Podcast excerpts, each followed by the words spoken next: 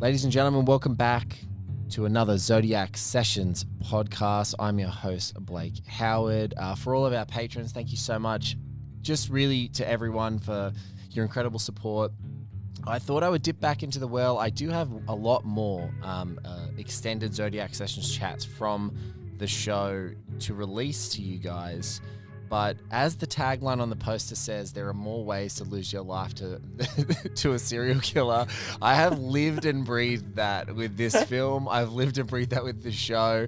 So I've been kind of like I needed to have a break from Zodiac for a time after that final episode aired. Um, it was such an incredible experience, and I think maybe it's the best technical thing we've ever achieved here. So I'm pretty proud of it. But one of a new friend, if you like, um, that I've been making along the way, sort of stumbled into the Life of the Zodiac Chronicle podcast when I stumbled into his life. I stumbled into obsessing over his absolutely terrific podcast, uh, which he's a filmmaker himself as well, but he's got a terrific podcast, which right now is in its light the fuselage stage. But really, he and Drew Taylor have created Light the Fuse, which is the ultimate Mission Impossible podcast. And when he doesn't when he doesn't obsess over everything Tom Cruise, including his haircuts, his stunts, whether or not there is or isn't a submarine in his upcoming films, he is maybe one of the peak Zodiac obsessives uh, that I've met along the Zodiac Chronicle journey. So I thought it would be kind of remiss of me because we didn't get a chance Excuse me, my voice is like turning like Kathleen Turner in the middle of this goddamn intro. I don't know what the hell's going on, but we didn't get a chance to talk on the show. He will be a part of our next podcaster and commander series as I start to build and uh, and create and shape that. But I thought it would be great to get Mr. Charles Hood on a Zodiac session to talk all things Zodiac. Charles, thank you so much for being a part of the show.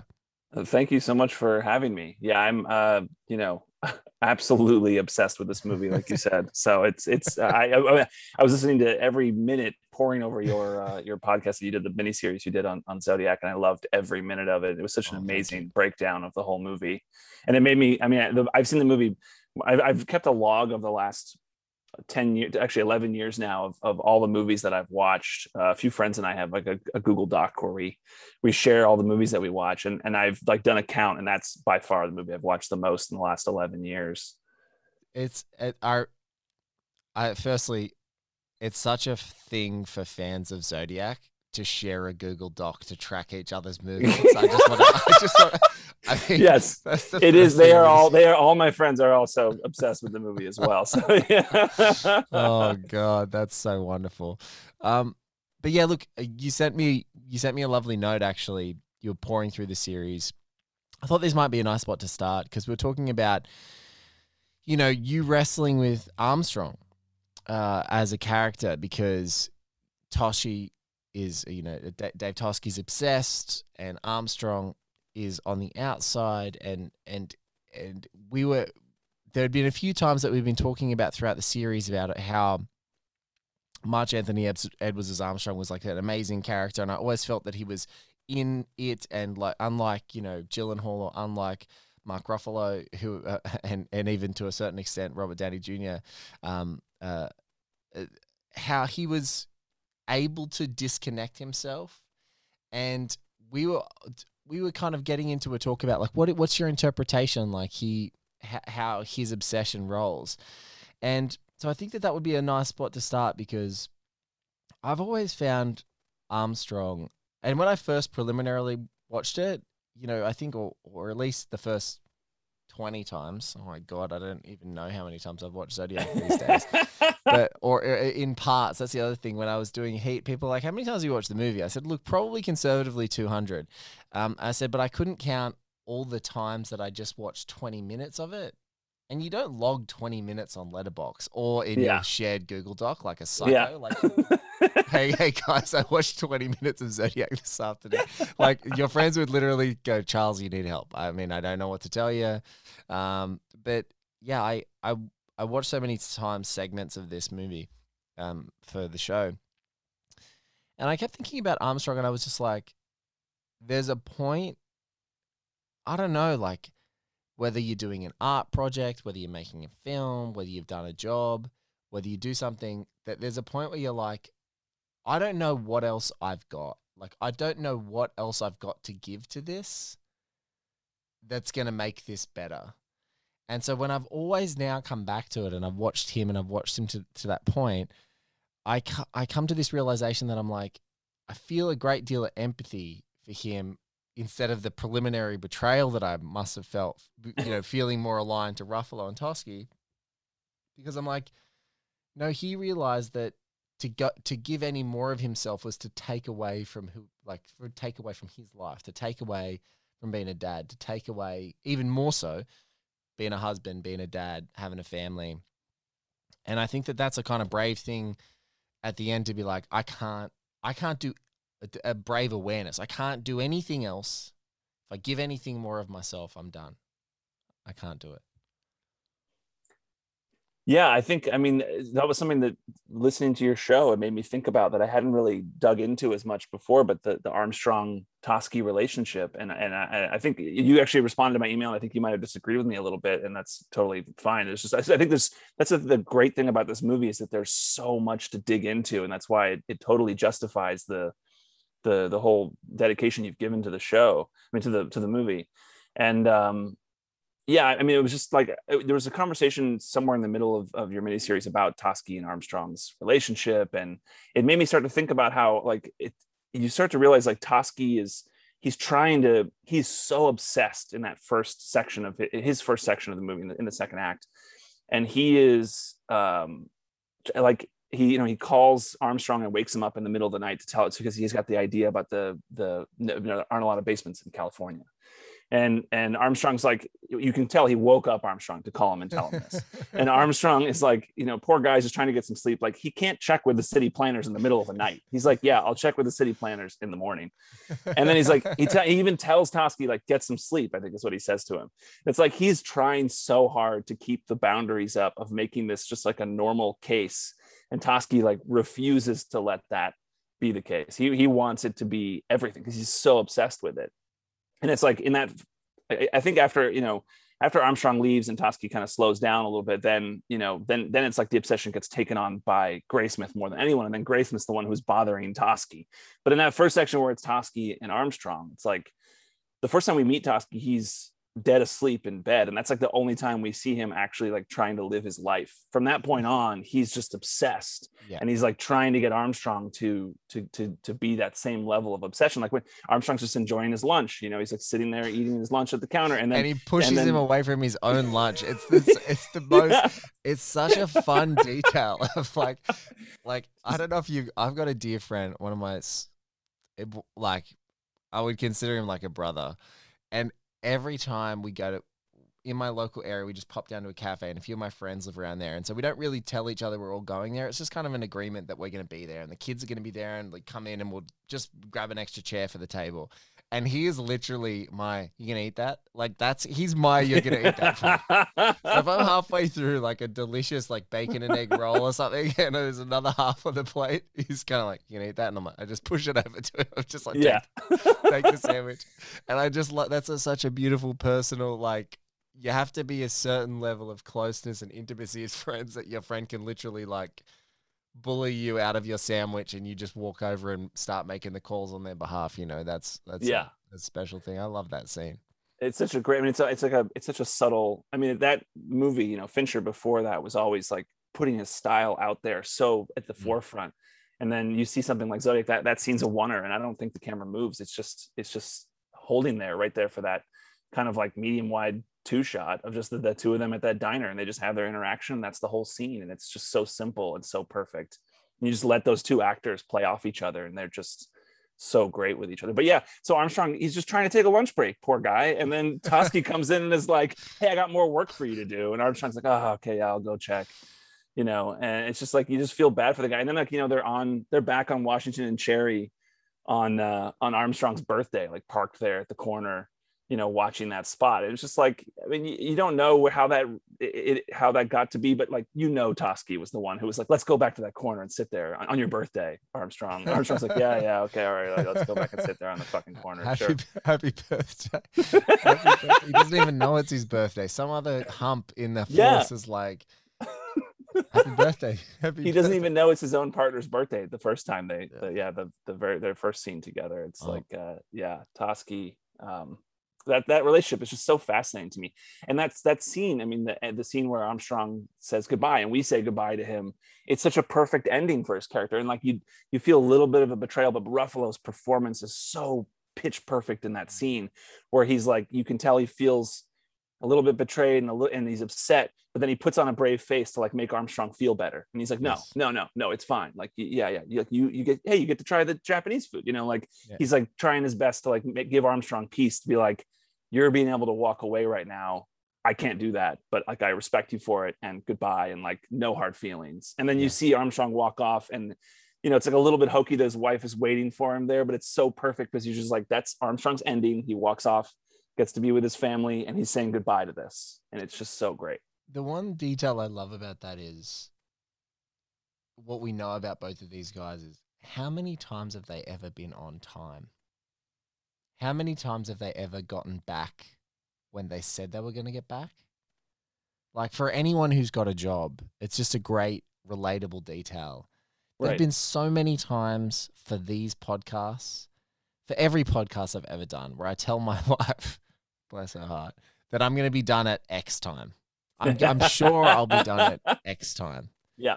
And then, I don't know, 50 minutes later than I said, I emerged from this office and she's like, You're 50 minutes late, you know? and I just kind of like, I'm sorry, like it, we, it, it was good, you know, it was happening. And so I just, I love that that time that she's down there, he's on time. He's arriving home when he said yeah and it's probably the only time that he could. Um, let's go back as well. We're go- we're going at this thing sideways, and this is what I like about the sessions. I can be a little little bit free flowing when we talked about it. One thing we haven't talked about yet together was when you saw Zodiac originally. I know that you're a Fincher fan. Obviously, like up and coming filmmaker. He's one of our guys. We're of the same generation. So you kind of like you're buying a ticket no matter what he's doing. But when you went to see that, I went and saw it on like a Saturday night with friends. We went out to dinner afterwards. I was a rare person in that group of friends. Everyone was like, "Oh my god, that was so like bleak and disturbing," and I didn't like it. And I was like, "This is the best movie I've ever seen." Like I was just like, I was just like, I was all in right from there. And they're like, "Are you serious?" I'm like, "Yeah." Like it's life. I I kind of was right on there from that first thing, and then as time grew, and obviously, you know, we're talking all the way back in like 2007. There's no real, not really streaming.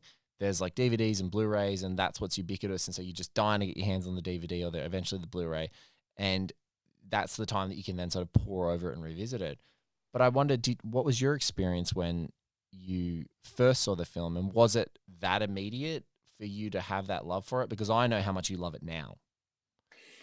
yeah I, I i tend to like when i my favorite movies of the year i end up usually going to see in the theater at least three times. I just like Yeah. become obsessed. And this was Yeah. one of those movies. I remember a, a big group of my friends um, we all got tickets for like opening day and, and all went to go see it together.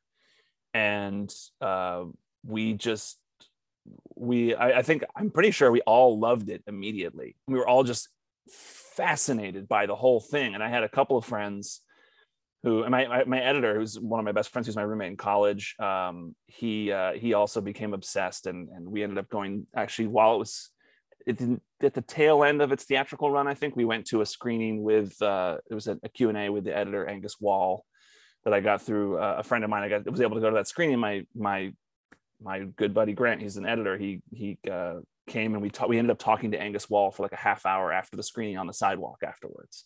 We were just totally totally obsessed and uh i i like i immediately because i there's so much because the movie it just leaves you wanting there's, there's a reason why you keep coming back to it. The reason why I keep coming back to it, and some people keep coming back to it, I think is there's so many questions that that are left with you, especially after that first time I saw it. I was just like, wait, what?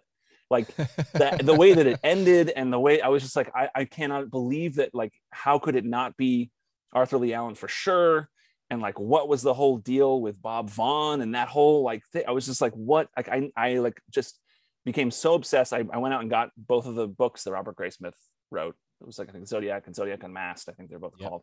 And immediately read those and like like underlined passages and like took notes and like you know in the first book he wrote he's using code names he didn't use the actual names of people and so i like you know got found out the, what the actual names of the people and like did, had a little key for myself so i would know who he's talking about when he's talking about them and uh yeah i like just became obsessed like fucking Graysmith. I mean, it was just like my my wife, who actually like we uh, we were high school sweethearts. We broke up in college, we actually got back together Valentine's Day of 2007, but we were long distance at the time. And I remember telling her to go see it, and she went to go see it with a friend, and she was terrified of it. But she also was, even though was, she was terrified after seeing the movie, she was so taken in by it as well that she's. I think she might be the only person who's watched the movie that I know more than me. Oh. She's so obsessed with it and watches it all the time, and that's how I'll catch like 20 minutes of here or there. Like if she's got it on, I'll come in and watch little pieces of it. Um, but uh, anyway, I'm kind of all over the place, but but uh, she, you know, she and I watch it every July 4th. We watch it other than that as well, and we've gone and visited all of the every Zodiac July 4th. That's sites. a good one. That's a good one for those listening. Every July 4th, throw it oh, on. Oh yeah, oh, July 4th, a, we put it on. that's sure. a great one.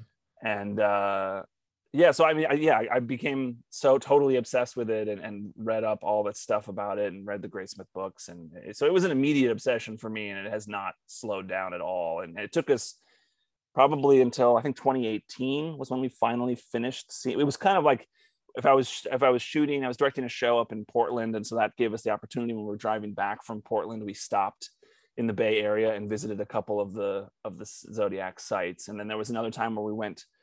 We were like vacationing in like Morongo Valley or something like that. And so then we were like, oh, let's stop by Riverside on the way home and let's check out the library. and so we went there, and you know, so we've gone to all the different zodiac sites. My wife and i have done oh, it together. so and uh you know it's it's uh it's a yeah, it's an obsession to say the least. I would really like to take my i, I really need to get over to la um and i i feel like I feel like the Zodiac would be like the second part of the trip, the Zodiac sites that I'd probably do by myself because it would freak my wife out. But I would absolutely make my wife come on a heat pilgrimage and take her to every every site that was yeah. in heat, I'd be like, babe, you can see there's the there's the airport. You can see that. There's the diner. That's where yeah. Breedan parked his car. Um, here's where. There's yeah, there's a couple of sites here in LA too. There's like the it's, it's closed now, sadly, but there was a diner that my friends and I used to go to. It was Callahan's Diner, and yeah. that's what's that's where that scene we were talking about earlier between Armstrong and uh, Toschi, and then later Toschi goes there with uh, with with with uh, Graysmith a couple of times. But yeah. I think what's interesting, that's what's so fascinating. Like it's not the same diner. I think two of the scenes were shot in the actual Callahan's diner, but the final scene where it's the the climax of the movie. It's, that's the greatest thing about this movie too. The climax of the movie is two guys sitting in a diner talking, and it's unbelievably compelling and it's so great. But that that one is a set. It's not the actual Callahan's diner. Anyway, this just random tidbits about locations. This is this is tidbits. That's what my friends tease me about. They're like, "Oh, is it? Has it got a? Is another movie with two guys talking in a diner? I guess you're going to do a whole podcast about it."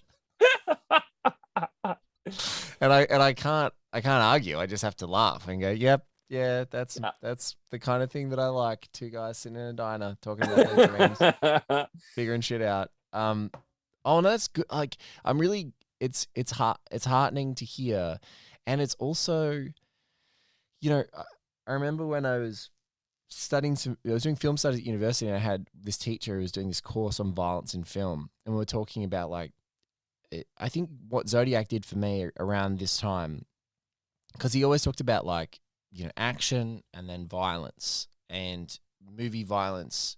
You know, some people are like, oh, it desensitizes you, it's this, it's that, but I've never been more disturbed about the reality of violence depicted on film than in that first at the Lake Berryessa scene in this movie. Like the violence, yeah. the the violence that happens in the film to you, and and thankfully Fincher knows how powerful it is because he cuts away after just about eight or nine seconds of it. He knows that that level of undiluted violence coming through the screen at you with the aural and the visuals and the music and the heightened performances and the big faces who are experiencing it. For this movie, ever since then, like a lot of movie violence or a lot of stuff that happens in movies, like action stuff, is not disturbing anymore. It's just like watching, like, it's just like watching a Warner Brothers cartoon.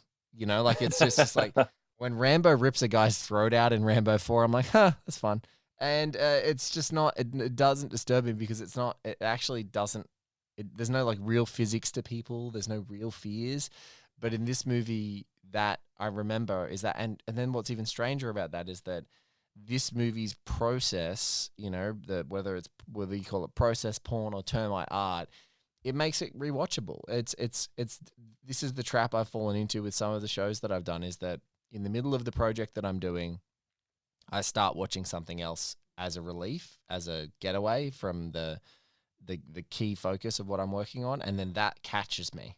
And Zodiac had been a film that I'd been watching countless times. I'd put it on, and and probably a little bit less since I've had kids because it's really disturbing, and, I and, and, I don't want to freak them out. You know, slightly different from all the President's Men, where you can just have you know guys smoking in offices, and and that's fine. Right. You know, I, I, I'm quite lucky with that. But Zodiac's pretty disturbing. But that's they just catch you. There is, despite the fact that it's so impactful, it also has this deep comfort that um, what I really tried to explore on the show is like that inexplicable comfort that we all get from watching this thing happen um, and watching this series of terrible events depicted. Why it's so I don't know relatable.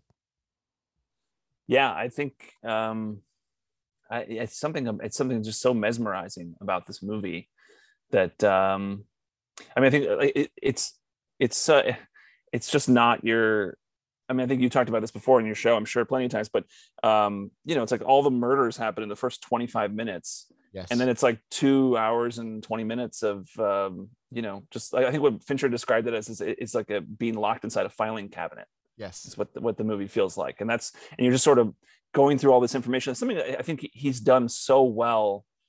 I think from Zodiac on, not, not that I love all of his movies. Um, even going back to Alien Three, I know people shit on that movie, and I think it's actually really great. I love that one. Um, uh, my great friend Walter Chaw, who's one of the world's best film critics, worked with Fincher very briefly on the show Voir, um, which yeah. he did for Netflix with those uh, sort of like cinephile documentary style things. And Walter uh, spoke about Walter Hill's 48 Hours, which is one of his favorite films. And when he was doing that, he said he told Fincher, he goes, I love Alien 3. And Fincher goes, Oh, Walter, shut up, or something like that. no. And Walter's just like laughed. He's like, he's like, no, I yeah. really like it. I think it's great. And uh, yeah, Fincher has definitely disowned that one. They were doing like a career retrospective edit of like all of his footage uh, I think for the DGA or something uh, when when uh, Mank came out and there was footage of Alien Three included in the montage, and Fincher was like, um, "Actually, can you cut that out?"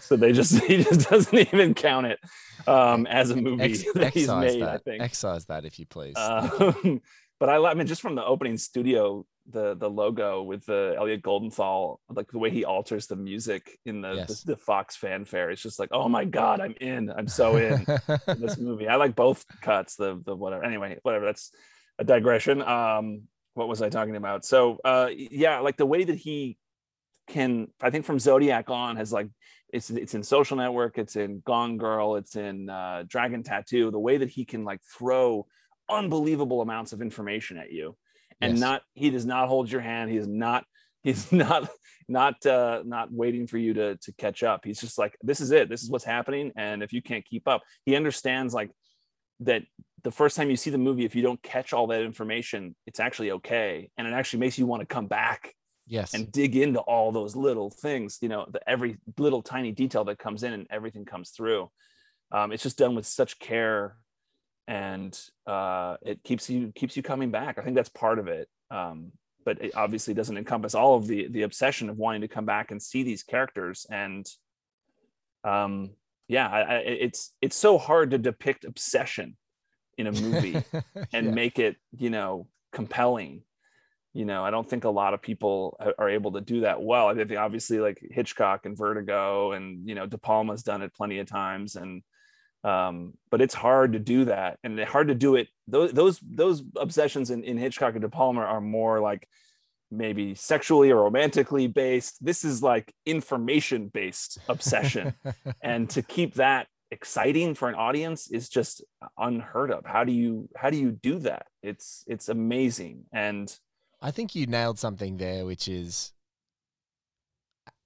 even in scenes that are so fleeting in his films, especially in this latter period since Zodiac, and always really in his films, he's so dedicated to the everything that they're creating you know the specificity of all of the different locations and all these things and and making sure that every detail of every location is perfect and precise that if you are even minutely aware of what it takes to have a set or a house or a whatever police station look boundless, filled with people moving around. One person's smoking over here, one person's grabbing a coffee, another person, three people having a conversation, all these things happening, and how quickly he'll move past it.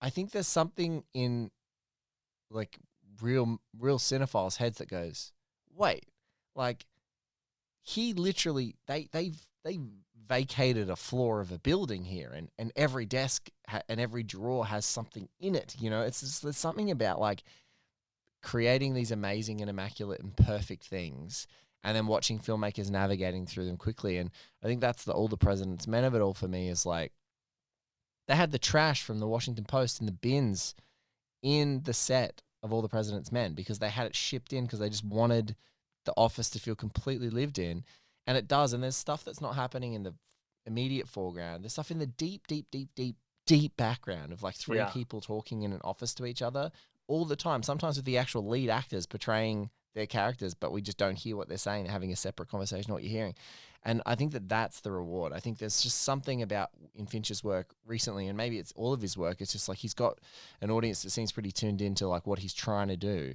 And so when we see all these details, you're just like, oh my god! And even up to Mank, which you know some people loved, and it's it had a little bit of a mixed reception. Also, probably because it went, you know, didn't get much of a theatrical run. I think is part of it, but like they retweaked the whole sound for the movie. Like they mixed the whole movie and then they remixed it to sound like to sound like a movie from the 1930s. You know, it, it yeah. just the sound the sound is weird. Like I, I saw it in a theater, so I, I I was blessed to have like a proper sound system, and you can just hear this like slight tinge, slight crackle, slight weird echo that they've just like we're just gonna like we're gonna take it back through mono, right? We're gonna we're gonna digitally mix this huge movie and we're gonna just squeeze it back through mono. It's gonna have these weird crackles and out of the register, and yeah. So I I I, I think that that's one of the things that's like kind of amazing about it. Yeah, I mean it's the the it's again it's the amount of care that's that's put into every aspect of the filmmaking. Yes, and you know you hear the like I've heard that I don't remember who said it, but so someone was saying like Fincher can do pretty much every job on set just as good or better than anybody who's doing that job. And so he's like so demanding of of everybody to make sure that they are doing that um, as as great as it deserves, the attention that it deserves.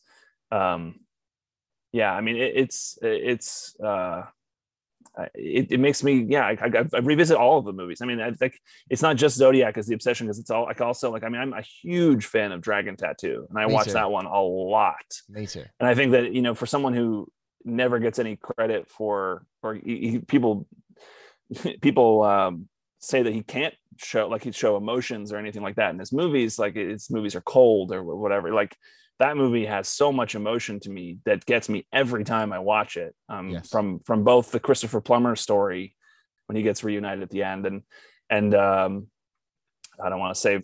I guess if people haven't seen it, I don't know if spoilers or whatever. But whatever. there's that that uh, reunion at the end that gets me emotional every time, and then there's the very end of the movie, which just breaks my fucking heart every time I watch yes. it um and leather jacket yeah. in the trash it's awful yeah oh my awful. god and that that piece of music too from from Reznor and Ross it's just like oh my god just kills me every time it's yeah. so good their and their relationship Daniel Craig and and uh, Rooney Mara like their characters is just so good yeah and I love I, I want to recommend to anyone if you can get your hands on the dragon tattoo disc that has the commentary.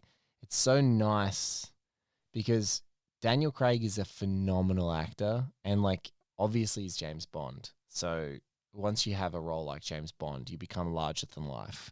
But um Fincher just praised everything he did. He's like he's just amazing. He just does. He can just turn up and give you everything he's got 20 different ways. He's a proper like I feel like it's like with a legend like Fincher who just like gushes about you as an actor like and you know it's rare to hear him like properly gush about an actor. Like he gushes about Cate Blanchett and he gushes about Daniel Craig and he gushes about Mark Ruffalo and and and and um and uh oh my god. I'm trying to think of who else in the other commentary tracks. But but that particular one shocks me because oh and obviously Rooney right? Like he's just like she's amazing. But the the Daniel Craig of it all I love in that movie because I think he's such an underrated performance. I just love Yes. even the way he hangs his glasses off of his Yeah. ear. I'm like, Oh, yeah, yeah. does that? Does that?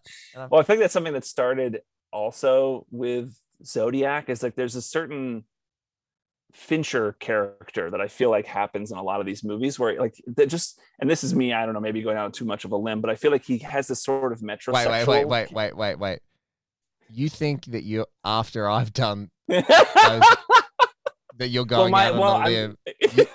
I just want to tell all future guests and listeners, no one can go far enough out on a limb on any show except these. Please. I just I like there's the way when you when you hear Fincher talk, the way he speaks, the way he acts in, in his interviews, and, and the, just just you know I've listened to all those commentaries. They're so great. That dragon tattoo commentary, like you said, is so great. I love the moment when uh, Daniel Craig like knocks a water bottle off the fridge, and the way Fincher describes it, he's like, yeah, sometimes if you do, he says like 40 takes or whatever, then you luck into Daniel Craig doing a Fred Astaire move to go over and catch this water bottle before it hits the ground or whatever. Anyway, so that commentary is so great, but Fincher, um, like his, he has this kind of like just way of speaking, this sort of like metrosexual presentation, the way he dresses and all this stuff that I feel like it, it bleeds into. I think it's like the uh, it's Robert Downey Jr. in Zodiac, it's Daniel Craig in Dragon Tattoo, it's a little bit of Justin Timberlake in Social Network, it's a little bit of Neil Patrick Harris in uh, in Oh, yeah. Gone Girl Don't go. like to me these are all oh, it's actually a little bit also um there's some so many lines that when they do the big reveal of Stellan Skarsgård and Dragon Tattoo that scene in the basement the way that he speaks in that scene to me I'm like Skarsgård is just doing a Fincher imperson- impersonation He's like- he's like you and I aren't that different you and I what does he say like you, we're not that different you and I we, we both have obsessions mine just require more towels or whatever the way he says it in this specific uh cadence it just feels so Fincher Can- but it's, can I- Can I get some internet boffins? Maybe it's your boy who's an editor. We need to cut. Daniel Craig has two of the best uh, psychosexually loaded scenes in cinema, like almost in a few years back to back. He has that one at the end of Dragon Tattoo where he's like, "Oh, I've never had a man in here," and all of that. and then he has that brilliant one with um with Javier Bardem in Skyfall, where he's like, "You think Right. it's my first time?" oh my god, I Someone love that needs line. to clip them together so we could just watch those scenes, just those those those scenes over and again because they're just so goddamn wonderful. They're just amazing. Yeah. But that but that Stellan Skarsgård scene is just he's out of this world. He's just yeah, he's so good.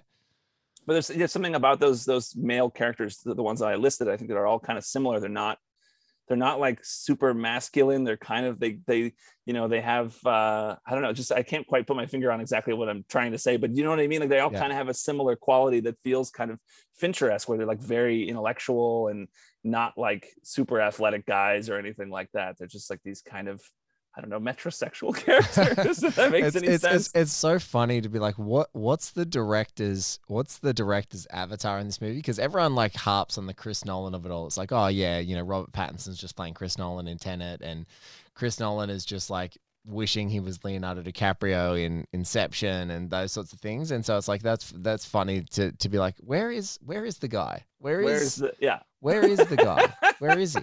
Where who? I mean, who- it's who it's. is he in I this? mean, there's one? also, of course, like there's the aspect of like the because there's Rooney Mara in Dragon Tattoo, and there's uh you know there's Jesse Eisenberg in Social Network. It's like the aspect of like the young, brash, smartest person in the room, and that's totally a different side of Fincher. I think that that Yes. shows up in these movies as well. But uh, yeah, I'm just always thinking about I don't know these that that that side of Fincher too that I think that uh, the that way of speaking and everything that he does I feel is this is like it springs up in those other side characters that show up in these movies. I feel like that's a reading that's so nice. That's I like that. I like I, I, it's something we didn't explore. Where is Fincher in this movie? And I feel like yeah, there he is. He's right there. And you know where Fincher is in Zodiac? He's Bob Vaughn. you think so? He uh, be, because in that moment, Charles Fleischer. So when when I was speaking to Robert Graysmith, which was insane, by the way, um, still I know. I'm, I'm like I was I was just I was like I was just on pins and needles listening to all those episodes, hearing him talk about all that stuff. I can't can't believe it. Anyway, so I'm still a bit. I still forget. Like it's almost like your brain. You have to keep cognitive distance of like when I spoke to X person, you're like, oh my god, uh, that's just that, that couldn't have been real. It was too awesome. Um, but when I spoke to him, he just said that he and and it was and he validated it was actually a conversation with James Vanderbilt where it was Van Jamie Vanderbilt Fincher, Brad Fischer, Gray Smith. They're all talking. and in one of their conversations, they get to the basement. And uh, oh yeah, I love I loved Jamie, this part. Yeah. And Jamie Vanderbilt was just like Fincher goes, Robert, why the hell did you go down in the basement? I love I, that. I just and that was like last, and he's like, "Yeah." Fincher's like, "Why'd you go in the basement?" Because I don't know. Like, and and I I think that when you then get to that scene, you got Charles Fleischer because it's like, oh, the guy did Roger Rabbit, and there's like this perverse play that Vanderbilt and Fischer and Fincher are doing. Oh, we're gonna cast Charles Fleischer. That's hilarious. And then Fleischer coming into the movie and just no, like literally being this massive, you know, embodiment of a red herring, just to be there to like yeah. poke you. And then how much fun he has. I'm like, that's Fincher. He's yeah, having that, that so much fun poking and prodding and scaring the living daylights out of us. And like the reality of the situation is he did really go down to that basement, which is insane. And yeah. it's like a paragraph in both of the books. And you're like, why? Why, why, why, why would you do that? um, and, and so, yeah, I think it's, um, and, and you I, connected it, didn't you? In your show, you connected it to the dragon tattoo. Yes moment when he's like, you know, that that great line Stellan Skarsgård has, where he's like, it's hard to believe people are, you know, afraid to afraid to, to be, offend someone, let, you know, more or, afraid or to be rude. Yeah, more afraid to be rude than to yeah. die. than, than, their own personal safety. Yeah, I mean, yeah. it's amazing. God, I love that movie. Oh man. Well, look, this is just the tip of the iceberg. I'm sure we could probably go on for many hours, but I just want to say thank you so much for saying such lovely things um, about the show and thank you so much for getting in touch. Um, and uh, i've been wanting this to happen for a long time and i love um, I'm, I'm not going to share i'm not going to share them all. I, am, I may share one photo of uh, charles doing his best mark ruffalo impression which he sent me which i love um, which I absolutely love. Uh, which uh, one? I did because I did one in, in no, Callahan's Diner, and I did, another one on the street at Washington and Cherry. Cal, uh, maybe one, either one of those. You one can do both of those. Send one, both. One, one where you set, one where you're stuffing your face with a burger, one where you're standing in Washington and Cherry. I love that. They're both both. I was actually there having breakfast, so it was two pancakes that I put together to make it look like a burger. But yes. oh, that is good. I didn't notice that. I didn't notice that. Uh, the commitment to the bit, ladies and gentlemen, it's just yeah. fantastic. Look, but Charles, thank you, man, so much. Um, it's been so great staying in touch uh, for the series, and uh, and I thought I would finally poke my head up for air. Um, yeah. Now to to get this out, and I will um, probably put a few longer episodes just on our Patreon. Um, if if people are keen uh, and you're listening, this one will probably be, go up on our Patreon and actually go into our main feed as a little bonus episode of a Zodiac session um, for you guys listening. Um, but uh, and and one last thing I want to tell you as well, because this will only go, these episodes will only go to our Patreon. So Donal Logue, who's one of the stars of Zodiac, uh, came on the show and we recorded an episode of podcast that went for something like two and a half hours. and there were stories about making uh, um, uh, making the thin red line. There were stories about oh, just man. everything, like just this amazing stuff that has just never been released yet. And I've just been waiting because I'm like, I'm going to just start putting those out on our Patreon. So if you want to hear some great fantastic movie stories from the great Donal Logue. You're going to have to get onto our Patreon for that. But one of the things he said was hilarious. The great Angus Wall, who you said you were chatting to on the side of the street, right? Who edited Zodiac. Yeah. He said one time he was in New York City and he was walking around and Angus was in a park, like sitting down. He said, "Hey, Angus, how you doing?" And Angus was sitting on his laptop editing Zodiac. I was like, "Hey, man, I'm just editing." Like he was just like taking a break, getting outside, took it out on his laptop. I'm like, "Oh my god, that is the coolest thing ever!" Like you're in the you're in a nice sunshiny day in New York City in the park, and there's Angus Wall, like you know, typing something on his laptop. Amazing. Um, but man, thank you so much for this. Um, please shout out. I know that most people, and it'll all be linked in uh, the show notes and things like that. But please shout out the great Light the Fuse and Light the Fuselage podcast and give a little shout out. Come on. And any other real little shorts or films or anything like that that's coming out that people need to check out. Oh yeah, yeah. Um, well, so Light the Fuse is uh, for all things Mission Impossible. I think it's like a great show that's about filmmaking and and but it's through the lens of Mission Impossible. So even it if is. you just have a slight interest in Mission Impossible, but you like, you know, you want to hear about great filmmaking for we get all these amazing people who worked on the movies. We get you know, I think people who are unsung heroes in the business, like cinematographers, production designers, costume designers, you know, composers, everybody who worked on these movies, um, who are all amazing at what they do, and they're they're given so much uh, creative freedom to do what they to make these those movies as great as they are. Uh, so yeah, that's Light the Fuse, which is anywhere you listen to podcasts. Uh, but go to our website, lightthefusepodcast.com, and you'll see you know where to get to there. And there's an episode guide with a whole bunch of show notes for all of our episodes. We've had almost 200 episodes now. Wow, which is crazy. And then and just now it's on the same spot, but Light the Fuselage. We're just doing this. It's just a stupid pun title for for Top Gun Maverick. Uh, we're just doing a little mini series about Top Gun Maverick right now, and so we just we've got Eddie Hamilton on the editor right now, which is this amazing epic chat who, with him. Who we also had Joseph Kosinski, the director. So I, yeah, that was a great chat. I mean, amazing with Kosinski. But let me tell you, as a real geek who truly Light the Fuse is a brilliant show, and and just the amazing digressions you take. Some of the filmmakers that come on the show who've been part of the mission. Um, uh, uh, was it cinematographer? Was it Bob Richardson that you guys had on?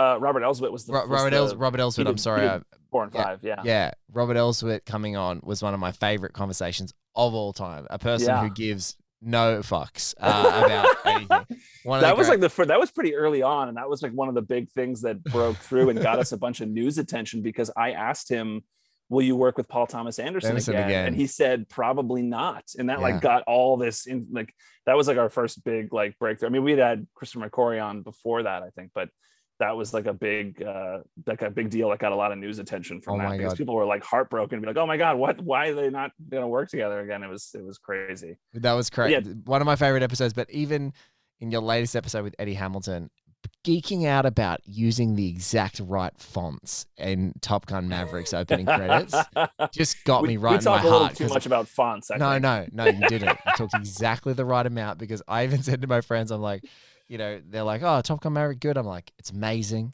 It's just incredible. One of the best cinematic experiences I can remember. And I'm like, it had me at the fonts, like the font in the opening credits. the, once, once the, font just right. When the font came right, I was like, oh boy, this is so good. It's so uh, good. Uh, but I, I, should also say I am a director. I have uh, I, I, don't you know if you're in the states, I'm not sure where these things are outside of the states. But I have my movie that I directed and co-wrote is called Night Owls. It's on HBO Max currently.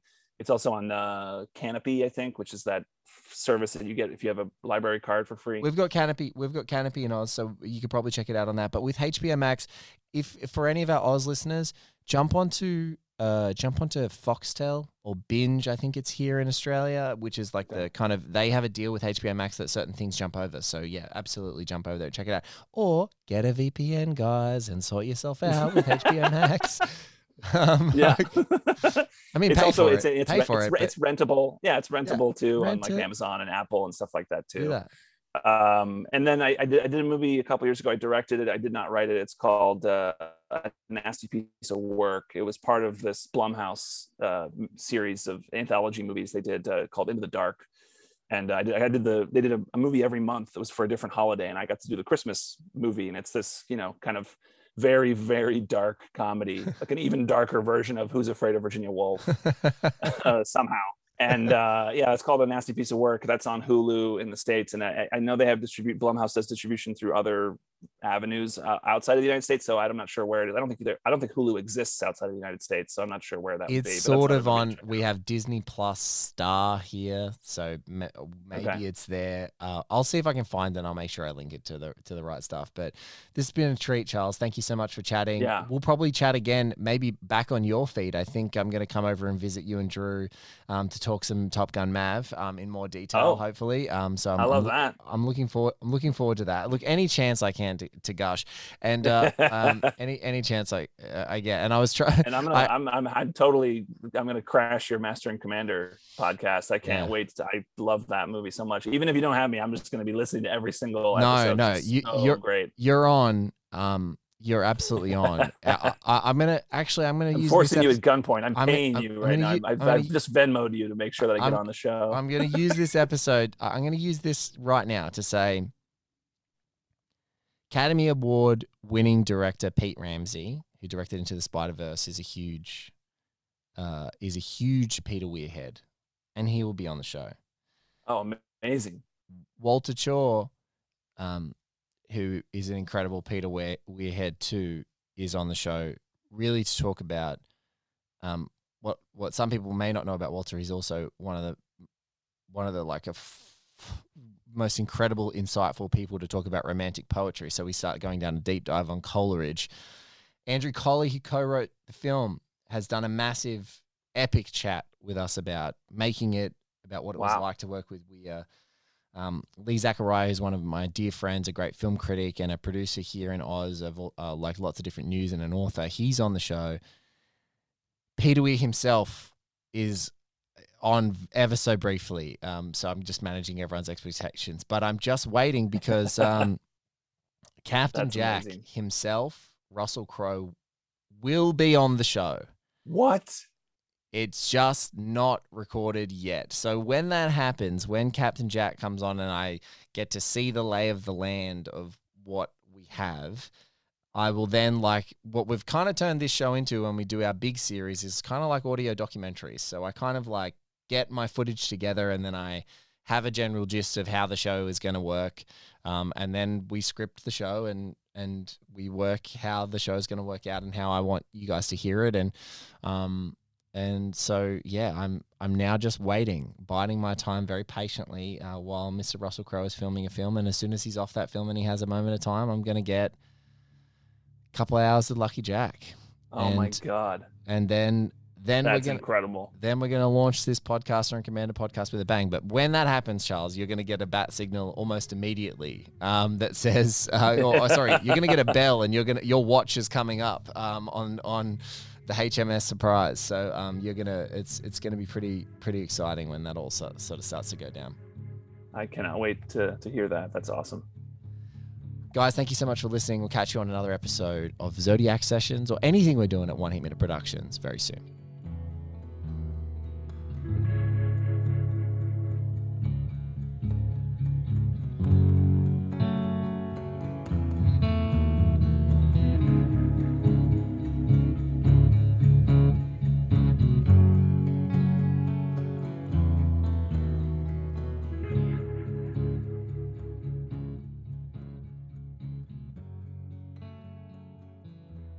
Hi, this is Blake Howard, host and producer of One Heat Minute Productions podcast. We dive into the great and underappreciated cinematic works, often one minute or one scene at a time. Our crew of guests are some of the most wonderful filmmakers, writers, authors, and critics ever assembled. Our shows include One Heat Minute, Josie and the Podcats, All the President's Minutes, Increment Vice, and right now, Zodiac Chronicle. Check out oneheatminute.com or find us wherever you get your podcasts.